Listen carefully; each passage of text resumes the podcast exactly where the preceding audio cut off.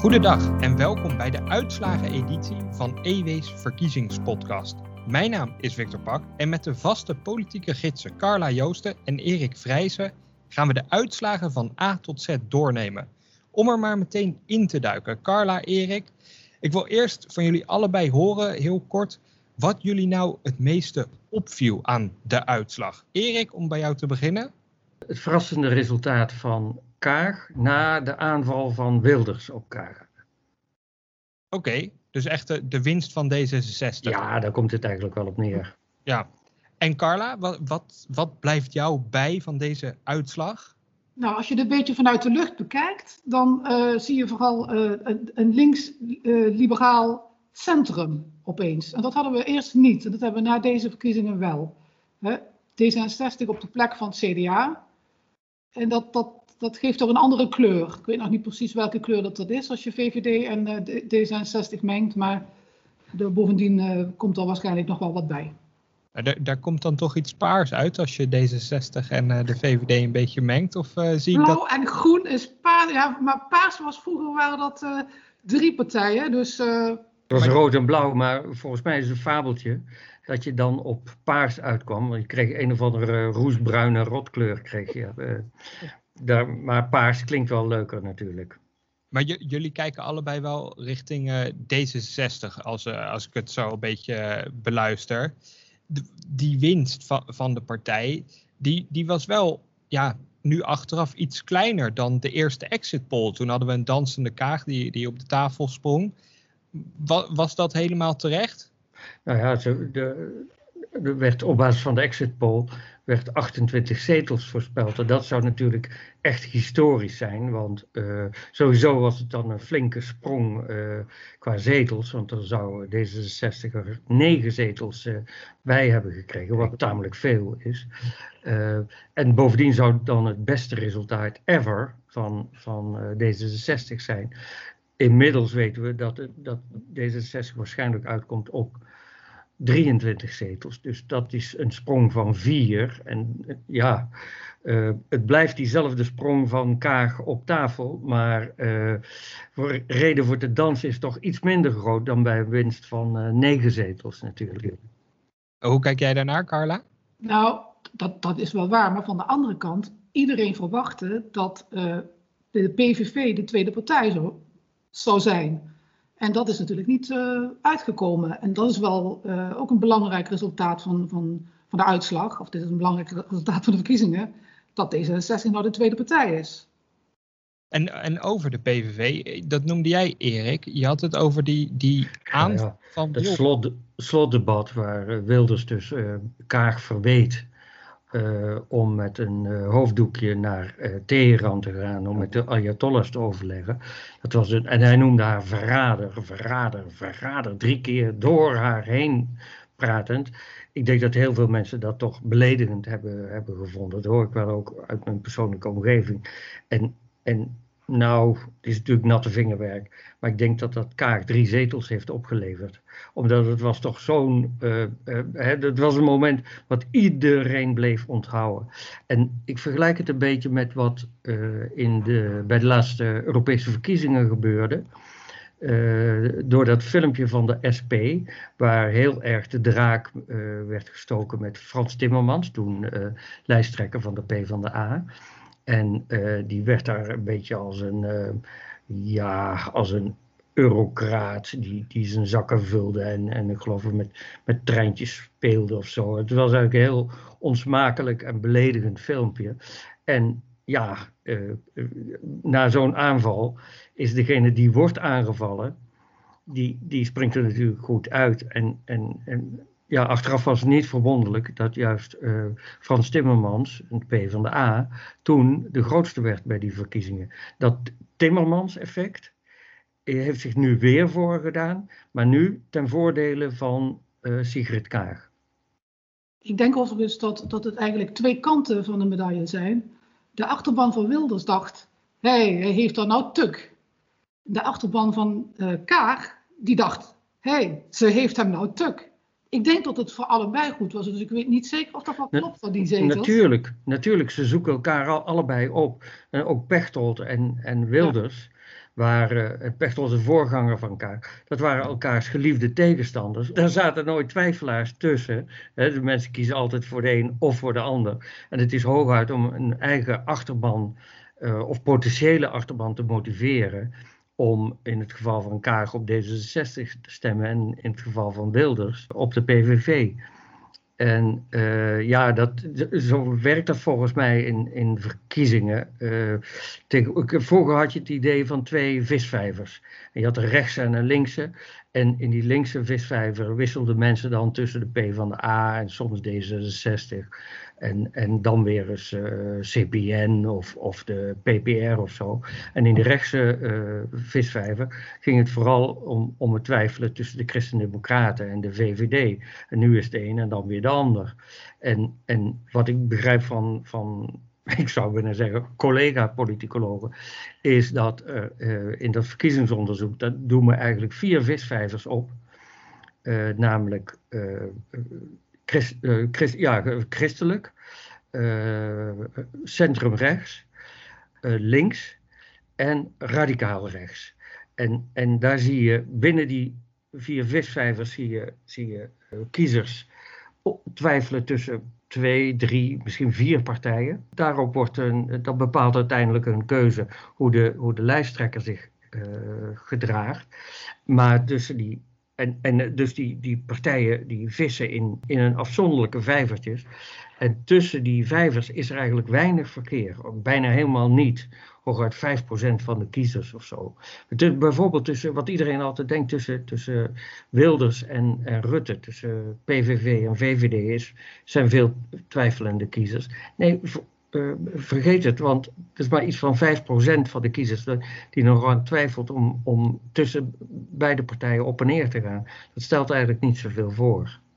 Zijn die, die vier visvijvers dan, van radicaal rechts tot aan links en, uh, en wat er tussenin zit, christelijk en, uh, en centrumrechts, dat is dus hoe het politiek landschap er na deze verkiezingen uitziet? Ja, en eigenlijk al daarvoor hoor, want dit, dit is wel onderzoek eigenlijk wat sinds 2006 of zo wordt, wordt gedaan. En dat beeld wordt steeds duidelijker.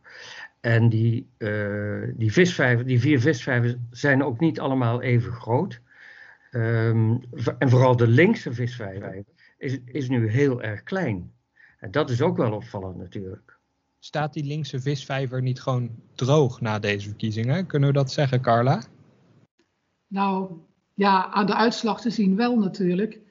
Maar ik wil het ook wel een beetje relativeren, al deze modellen. Als je ziet hoeveel mensen hebben gezweefd tot in het uh, stemhokje toe. En dan uh, zag ik ook nog mensen die, die zeiden op tv, ja, ik heb getwijfeld tussen Forum en GroenLinks. Ik wil maar zeggen, het, het, het, is, uh, het stemmen, het kiezen, dat is een proces in het hoofd van veel mensen dat eigenlijk heel irrationeel is en dat op, door allerlei uh, signalen wordt gevoed. Ik heb het zelf ook echt in mijn omgeving allemaal gemerkt. Mensen wisten niet, twijfelen tot op het laatste moment. En allerlei overwegingen gingen door hun hoofd. En dan kun je achteraf kun je dat allemaal gewoon weer in een hokje stoppen. Maar ik denk eerlijk gezegd dat dat, helemaal, uh, dat dat niet helemaal de realiteit is. Ik denk dat er gewoon twee brede stromingen zijn van de dat zie je trouwens nu ook in heel veel analyses, van de hoogopgeleide en de praktisch opgeleide. En uh, de hoogopgeleide die uh, hebben centrum links gestemd. De anderen hebben ofwel, uh, ik zou bijna zeggen radicaal links, maar dat, zo noemen we dat niet. We hebben het wel over radicaal rechts, vind ik ook zo raar trouwens. Rare naam. dus als je, die, die twee blokken heb je. En daar zit dan natuurlijk gewoon ook heel veel beweging in, golven. Heel veel mensen twijfelen, maar de theorie is juist, en, en volgens mij wordt het ook wel ondersteund door echt verkiezingsonderzoek. Uh, de, de, mensen twijfelen wel, maar altijd binnen een, een klein aantal partijen. Tussen, mensen twijfelen tussen ChristenUnie en CDA, of tussen uh, uh, D66 en de PvdA. En, maar niet en eh, je noemt het voorbeeld van iemand die twijfelt tussen GroenLinks en Forum. Volgens mij dat, dat kan, dat zal heus wel gebeuren, maar die mensen zijn er maar heel weinig hoor. Dat is echt maar miniem percentage. De, de grote groepen die twijfelen gewoon binnen zeg maar, hun, een, eenzelfde soort partijen. En, en dat twijfelen dat gebeurt steeds heftiger. Er zijn steeds minder mensen die echt altijd op dezelfde partij stemmen. Ze twijfelen ook steeds langer. Ik bedoel, heel veel mensen hebben pas op het moment dat ze in het stemhokje stonden de knoop doorgehakt. Ze zeggen, ja, het maakt me eigenlijk niet zoveel uit, laat ik dan maar dit doen. En daarom is zo'n slotdebat is denk ik toch van heel groot belang geweest uh, voor, die, voor die overwinning van D66. En daarbij komt, uh, D66 trekt zowel kiezers uit, het, uit de, uh, zeg maar de progressieve visvijver als uit de centrumrechtse uh, visvijver. Dus ze hebben overloop van eventueel VVD en CDA en ze hebben overloop van uh, GroenLinks, P van de A en, en nou, SP denk ik niet zoveel. Maar van die partijen kunnen ze. Kunnen ze en dat, dit keer is dat heel erg goed gelukt door, door elkaar. D66 als winnaar, maar er zijn ook andere winnaars. Bijvoorbeeld Forum voor Democratie is, is gegroeid. Er zijn een aantal nieuwe, heel kleine partijtjes die een zetel of drie zetels hebben gehaald. Al die, als jullie dan kijken naar de campagne, is dat een beetje in lijn met de campagne zoals jullie hem gevolgd hebben, deze verkiezingsuitslag? Zijn de partijen die hebben gewonnen ook de beste campaigners geweest? Of zijn er partijen die misschien wel een goede campagne draaiden, maar die toch niet beloond zijn door de kiezer? Nou, de rol van het geld, dat uh, is veel genoemd al, dat uh, hebben we natuurlijk allemaal gemerkt. Zeker als je alle kranten leest, zoals ik doe, dan dan weet je s'morgens een beetje, een beetje dolletjes van, van al die foto's van Sigrid Kaak die je aankeken. En natuurlijk van oudsher hoor je op de radio altijd al heel veel SP. Dus die hebben ook wel wat geld, hè, want die mensen, die, die, die politici moeten allemaal afdragen aan de partij. En natuurlijk eh, de campagne van de VVD, waarin uh, Rutte toch eigenlijk af en toe een beetje op een kinderachtige manier uh, werd opgevoerd, vind ik zelf. Maar dat helpt kennelijk, want Rutte is de grote winnaar, dat moeten we niet vergeten. Hè. Dat is heeft natuurlijk helemaal historie geschreven met zijn vier overwinningen op rij. Ja, die, die campagne van de VVD draaide eigenlijk helemaal om de persoon Rutte. Niet om de VVD, maar echt Mark Rutte. Erik, als je daarnaar kijkt, is, is dat ook gewoon hoe politiek misschien nu wel werkt? Dat het veel meer om personen gaat. D66 volgde natuurlijk ook heel erg met premierskandidaten Kaag. Nou ja, de VVD met Mark Rutte. Het CDA had Wopke Hoekstra als premierskandidaat. Zijn die personages steeds belangrijker? Uh, ja, dat kun je volgens mij wel, uh, wel zeggen, maar dat is al misschien al sinds uh, Biesheuvel het geval. Hè? Sinds, sinds er televisiedebatten zijn, denk ik. Mooie Barend. Ja, ja, precies. En, en kijk, die, natuurlijk in corona, coronacrisis heeft, leidt ertoe dat mensen toch nadrukkelijk naar de leider van het land kijken. Uh, eigenlijk hoefde Rutte niet eens campagne te voeren, want hij was toch continu in beeld. En, dat werd ook wel gezegd, zijn persconferenties waren eigenlijk de beste VVD-campagnemomenten. Uh, uh, omdat mensen helemaal graag naar de, naar de leider kijken als ze een beetje in het nauw zijn.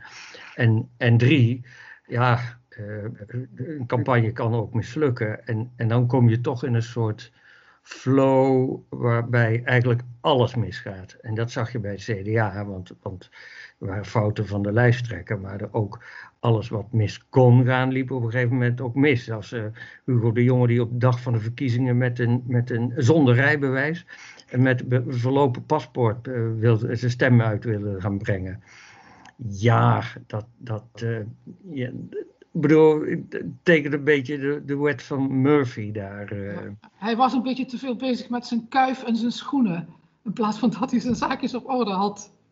Ik vond bij uh, van het CDA nog wel heel opmerkelijk, en dat hoorde ik eigenlijk vandaag pas, dat uh, het CDA heeft gewonnen op Saba.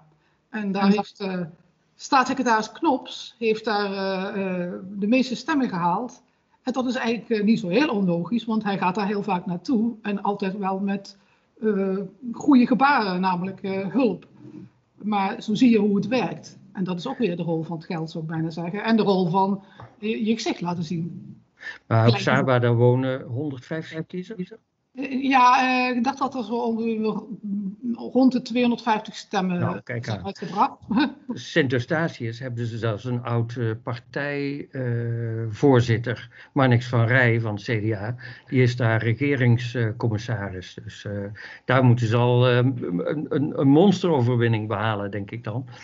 Die paar honderd stemmen op de eilanden hebben het CDA niet echt geholpen. Want ja, ze, ze hebben verloren. En dat, dat vind ik wel opvallend, want kijk toch naar het CDA. En dan denk je al heel snel aan de nummer twee, Pieter Omtzigt. Die onthulde het toeslagenschandaal samen met Renske Leijten van de SP.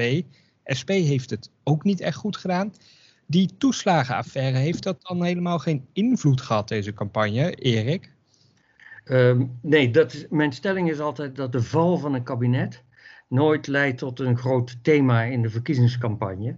En ik dacht eerlijk gezegd tijdens deze campagne, nou, het kon nog wel eens anders lopen. Omdat er werd toch heel veel gesproken over het verbroken vertrouwen door, door Rutte en over de Rutte-doctrine en over uh, de, wat die, wat die gedupeerde van, de, van het toeslagenschandaal was overkomen. Maar je kunt in ieder geval zeggen dat omzicht. Uh, die weliswaar heel bekend is geworden door, door deze kwestie, dat hij er niet voor heeft kunnen zorgen dat het CDA uh, gelijk zou blijven of, of, of, zou kunnen winnen. Sterker nog, het CDA verliest een, een, vijf zetels of zo. Uh, de SP met Renske Leijten, die, die minstens zo uh, actief was uh, op dit dossier, die heeft er ook niet voor kunnen zorgen. Sterker nog, de, de SP is gehalveerd zo ongeveer. Dus die, dat toeslagenschandaal, en dat is toch bijzonder, maar dat, dat tekent ook denk ik wel de, de goede campagne van uh, niet zozeer VVD-lijsttrekker, maar VVD-premier Rutte hiermee is omgegaan. Hij zei ook in, in, de, in de debatten, toen trad hij natuurlijk op als lijsttrekker van de VVD. Hij zei, ja, het is verschrikkelijk wat hier gebeurd is en, en we doen alles om dit op te lossen. Ja, kennelijk hebben de, hebben de uh, het merendeel van de kiezers heeft daarmee uh, genoegen genomen. En dat was toch bijzonder, want een van zijn, ik zal maar zeggen, pijnlijkste momenten in, in de debatten was die confrontatie met die mevrouw uh, die. Uh, uh, die slachtoffer was van de toeslagenaffaire. En die heeft daar meteen hem daarmee geconfronteerd. En Rutte zei: Oeh, u was eerder bij mij in het katshuis. Daarmee werd ze toch een beetje onderuit gehaald, omdat zij was niet zomaar een burger die ze van de straat hadden geplukt. Nee, zij had al eerder als, als woordvoerder in, dit, uh, in deze kwestie opgetreden. Mark Rutte blijft zeer waarschijnlijk premier, want zijn VVD heeft hij opnieuw de grootste gemaakt voor de vierde keer op rij. Maar hij heeft nog altijd geen meerderheid van de Tweede Kamerzetels in, in bezit. Hij moet een coalitie gaan vormen. En dat gaat gebeuren tijdens de komende weken, maanden. De formatie die gaat beginnen. Hoe, hoe ziet dat proces eruit, Carla? Uh, nou, dit, dit, is meer een voorspelling dan een weet. Maar ik kan me voorstellen dat uh, in eerste instantie uh, met D66 gewoon een soort minderheidskabinet wordt gevormd om in elk geval het uh, herstelplan, uh, waar uh, Rutte het steeds ook over had, te gaan uitvoeren. En ook al de basis te leggen voor de nieuwe begroting, want dat moet ook gaan gebeuren. en daar valt ook meteen al wat steun van andere partijen voor te verwachten. Want dat coronabeleid is inderdaad on onomstreden, hebben we gezien, redelijk onomstreden. Dus VVD en D66 zullen in principe samen optrekken. Maar betekent dat ook dat ze volledig een kabinet gaan vormen? Of meer nu even de eerste paar weken nauw samenwerken in de verkenning? En uiteindelijk nog andere partners erbij zoeken om echt een kabinet te vormen? Nou, uiteindelijk zullen ze natuurlijk meer partners uh, gaan zoeken. Tenminste, dat is de verwachting. Hè? Dat, dat, dat, een minderheidskabinet, dat doen we niet zo vaak in Nederland. Maar dat, kan, dat moet niet te lang duren. Kijk, als je echt een begroting wil uh, indienen dan is het toch wel handig om, om helemaal klaar te zijn.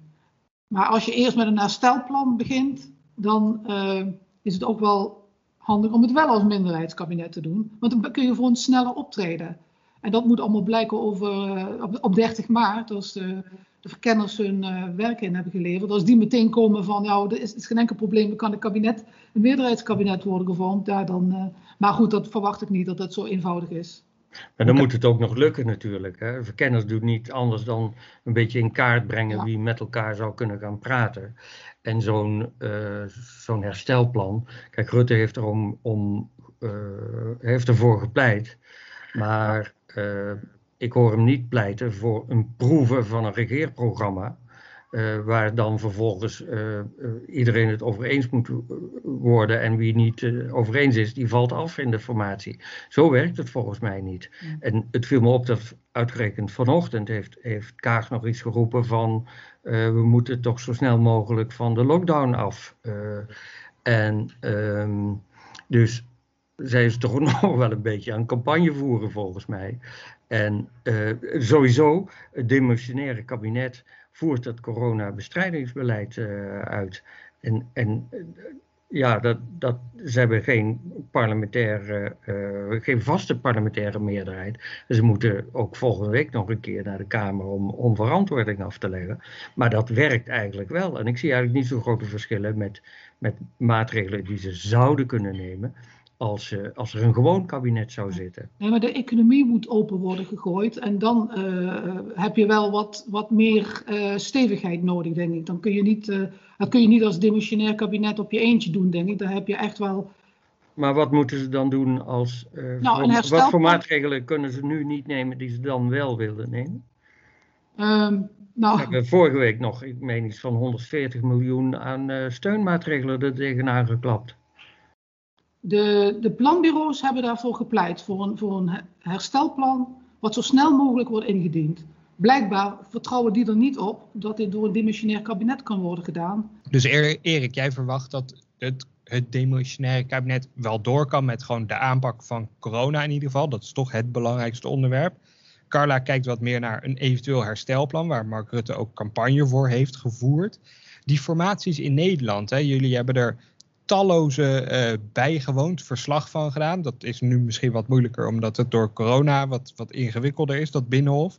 Maar Nederland blinkt wel samen met België voor mijn gevoel altijd uit uh, in een wedstrijdje lang formeren, als het ware. We kunnen eindeloos discussiëren en doen. Verwachten jullie dat dat dit jaar ook weer zo gaat zijn? Of, of geeft die coronacrisis toch wat urgentie mee aan de formateurs die, die straks gaan komen? Ja, dat verwacht ik wel. Ja. Ik, ik denk dat de, de, de, problemen anders te groot worden. Je kunt zeker geen 200 dagen nu gaan formeren. En ja, het, het, het, het politieke landschap is toch ook weer, weer niet zo ingewikkeld. En het zal toch een, een, een kwestie van het overbruggen van tegenstellingen zijn. Dat is het altijd natuurlijk in de kabinetformaties. Maar de, de, de drang om dat nu ook snel tot een goed einde te brengen, dat, die is volgens mij groter. Erik? Ja, de, onder de huidige crisisomstandigheden is het natuurlijk niet uh, handig om nu een groot probleem op te roepen over zeg eens wat, uh, circusdieren of, of hoe uh, de, de vleestaks of, of noem maar wat er in de, in de in het, dat je graag zou zien dat in een regeerakkoord wordt, wordt opgenomen. Of het, het verhogen van de, of het niet verhogen van de tabaksaccijns of zo. Dat valt allemaal weg. Uh, tegen het grotere belang van snel een oplossing vinden voor eigenlijk de donkere wolk die boven de economie hangt. En, en ook van hoe gaan we dit in vredesnaam terugbetalen. En dat is wel één uh, factor die het allemaal wel makkelijker maakt in zo'n, in zo'n formatie.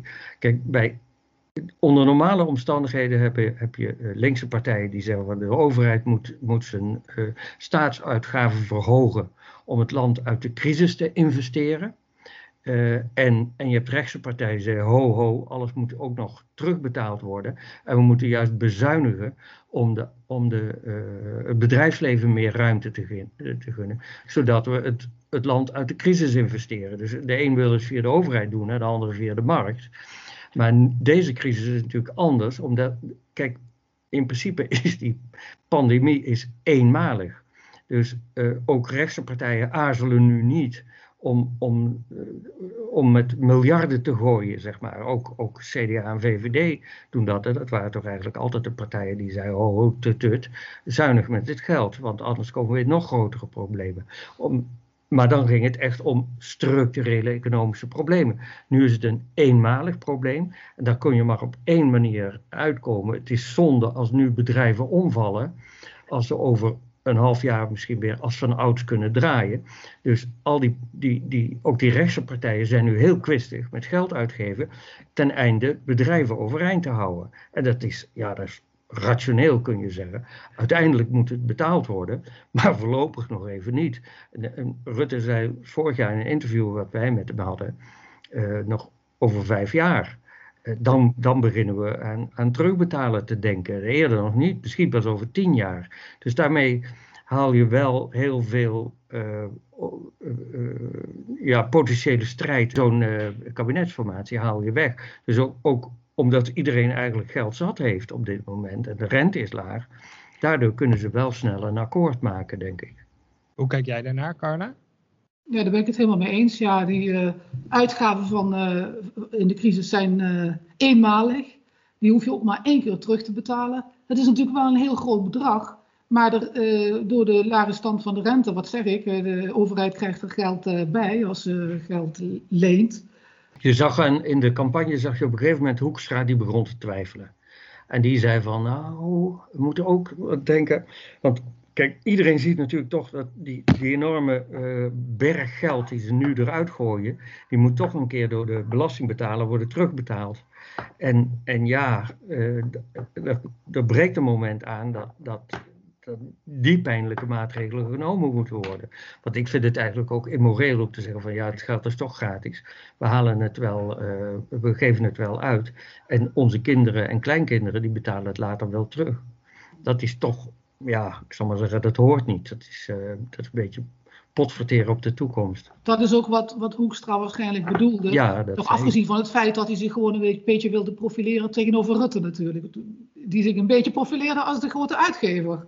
Wat ook wel weer bijzonder is. Wat maar weer aangeeft hoe, hoe dat landschap toch, een beetje, toch veranderd is. Ik bedoel, hoe links de VVD is, dat, dat moeten we nog zien. Maar dat ze iets linkser is, dat was wel duidelijk. De zuinigheid is dus een beetje zoeken in Den Haag. En uh, ze gaan daar de komende tijd uh, heel veel overleggen en discussiëren in de formatiekamers. Jullie gaan dat allebei volgen. Nou is journalistiek niet, al, niet een kwestie van waarzeggerij, maar toch wel, was ik wel benieuwd naar een voorspelling van jullie beiden. In welke maand verwachten jullie dat we een nieuw kabinet hebben? Wanneer denken jullie dat ze eruit zouden kunnen komen? Ik vind dat ze er eigenlijk binnen 50 dagen moeten uit zijn. En ik denk dat het dan begin juni is.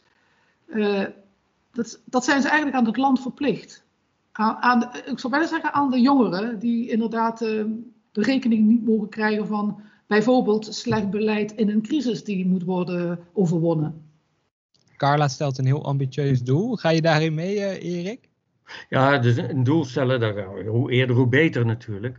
Maar uh, kijk, jouw vraag was een prognose. En ik denk niet dat ze juni gaan halen, eerlijk gezegd. Dat wordt ergens deze zomer. En uh, natuurlijk, er zit er wat druk achter, want een, een, nieuw kabinet wil ook nog invloed op de begroting. Maar ja, welke invloed op de begroting wil je nog meer? Ik bedoel, het, het, eh, de, de uitgaven vliegen omhoog. En er is geen partij die zegt van ho ho, nu, nu aan de rem gaan hangen. En, en alles wat er, ja, wat er denkbaar is aan reddingsoperaties. Uh, dat, dat, wordt nu, uh, dat wordt nu al geprobeerd. Dus die invloed op die begroting, dat, dat is ook maar tamelijk relatief natuurlijk. Hè. Dat komt later wel. En, en, dus ik denk er ergens in de. Ik, er zijn ook genoeg voorbeelden van formaties. Als je te snel wilt, dan, dan veroorzaak je juist vertraging.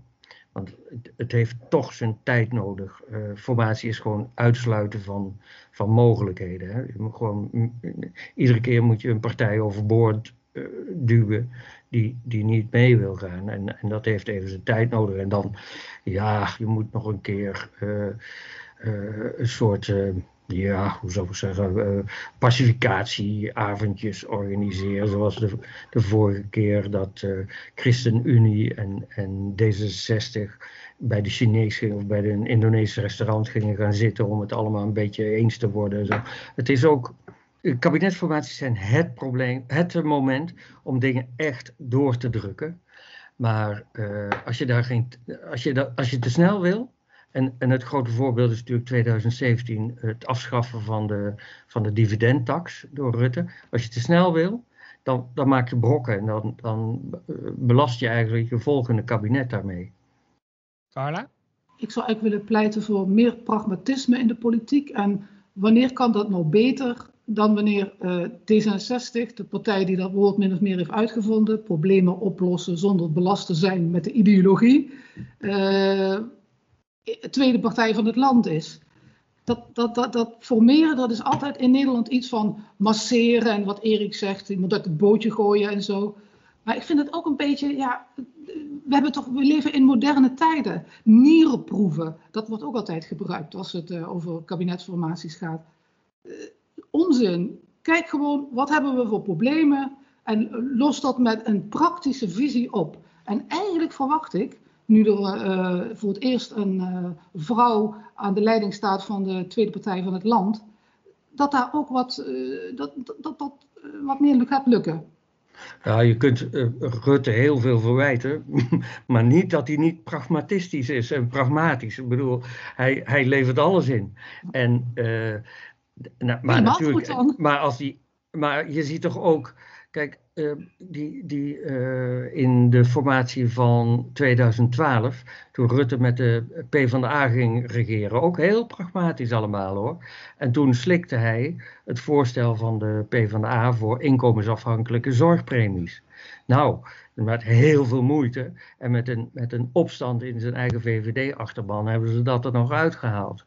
Dus uh, ja, dat pragmatisme, dat, dat heeft, dat heeft ook zijn erg, grenzen. Is dat en, erg dat dat zo gaat? Uiteindelijk kwam het kabinet er. Ja, maar uh, het was toch een beetje kantje boord. En, ja, en wat de VVD ervoor moest inleveren, was ook uh, tamelijk heftig. Want toen hebben ze zo ongeveer alle snelwegen moeten schrappen. dus ik kan me wel voorstellen dat, dat mensen bijvoorbeeld in de VVD zeggen: ben maar pragmatisch. Maar hou ook je eigen belangen in de gaten als partij en partijleider en zo. Dat, doen ze bij D66 ook hoor. Ja, maar jij zei net van 2017 dividendbelasting, dat was weer de omgekeerde, uh, het omgekeerde punt van 2012. Ja, ja je, moet, dus, je moet er tijd voor nemen, dat is eigenlijk wat ik probeer te zeggen. Ja, maar, maar goed, uh, tijd is geld hè. Dat is eigenlijk, Kijk, als je het heel pragmatisch, ze hadden in de jaren 90 hadden ze bij het VNO iets heel moderns. Hadden ze een, uh, alle, alle verkiezingsprogramma's hadden ze in een computer gestopt. En, en ze stopten er ook de peilingen in. En dan konden ze uitrekenen welk kabinet er zou kunnen komen. En waarop de punten uh, waren waar zo'n kabinet uh, moeilijkheden mee, zou kunnen krijgen. Hè? Omdat er grote verschillen waren tussen die, tussen die partijen. En waar moesten dan. En, en wat was ook de meest waarschijnlijke coalitie en zo. Dat kwam er allemaal automatisch uit. Want die partijen pasten dan het best bij elkaar en, en die partijen juist niet. Dus ze hadden een tamelijk goede voorspelling van misschien wel hoe lang de kabinetsformatie zou duren. Maar in ieder geval hoe de kabinetsformatie zou kunnen gaan uh, verlopen. Dat kwam toch nooit helemaal precies uit en het is ook nog een beetje mensenwerk. Ja. En, en, en voor hun lobby was het wel, wel natuurlijk een handig instrument, want dan wisten ze precies wie ze moesten bellen op welk moment. Dat politieke menswerk dat nu gaat beginnen met de formatie, gaan jullie allemaal volgen. We kunnen dat allemaal lezen in de EW of op ewmagazine.nl. Voor nu was dit de uitslageneditie van de EW Verkiezingspodcast. Wilt u andere podcasts van ons ontvangen? Vergeet u dan niet te abonneren op het EW Podcast kanaal. En graag tot een volgende keer. Hartelijk dank voor het luisteren.